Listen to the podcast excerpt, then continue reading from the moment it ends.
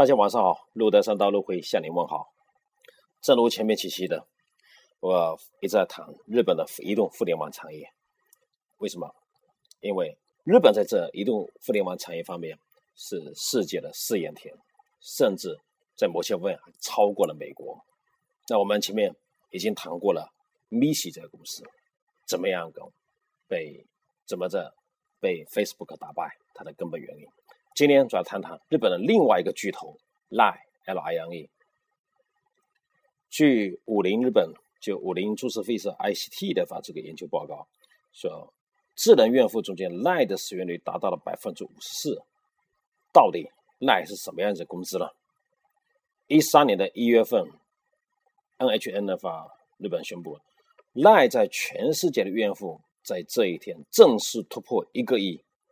成为日本第一个怨妇过亿的移动 IM，呃，它的上线到怨妇的过亿的今天，只用了一年半时间，这是日本移动互联网史上空前的一个成功。但谁又知道了？Line 的母公司呢，其实是就是韩国的 NHN，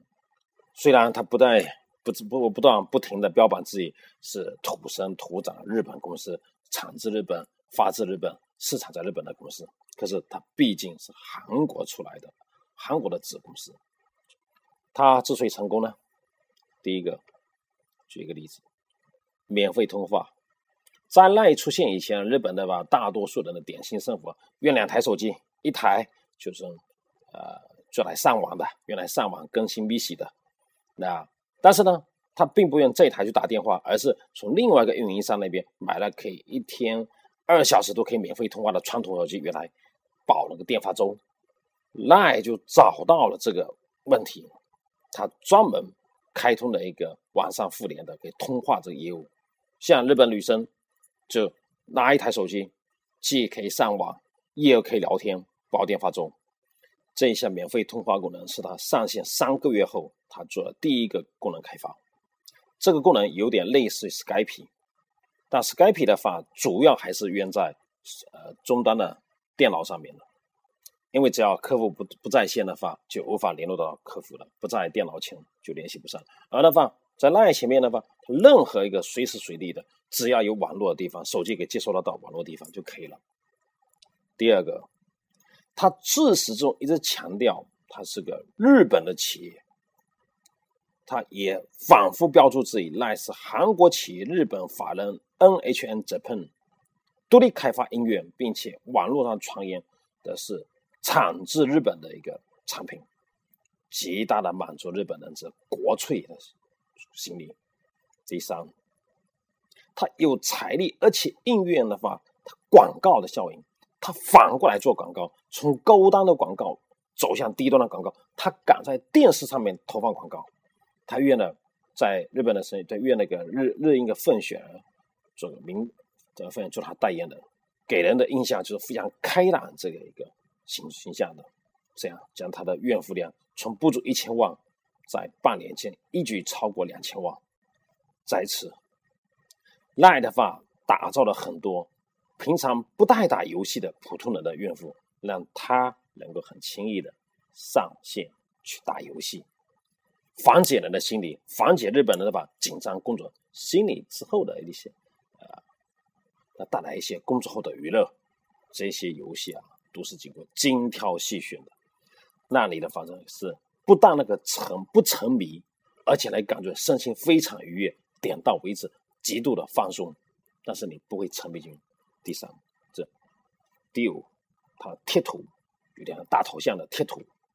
每一个人现在表达心里的抑郁也好，郁闷也好，实际上想释放出来，说出来就可能伤害一个人了。但是他又贴头把自己的话给贴出去，用的表情心理给他描写出来，发送给对象，对方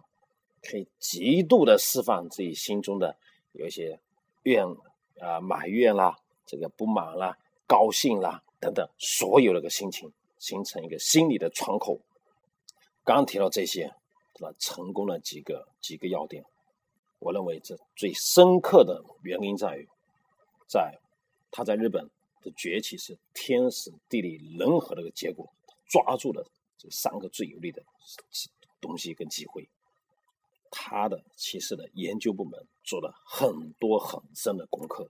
专门研究东西方的文化，在社交网络上面，他跟日本跟其他国家的不同的一个方式体现，然后才有针对的去开发这个产品。它的核心是抓住了日本人并不愿意将自己的生活和各方面向所有的公众袒露这个特点，但是他还必须要去袒露。而赖呢，就在这个方面为他提提供了一个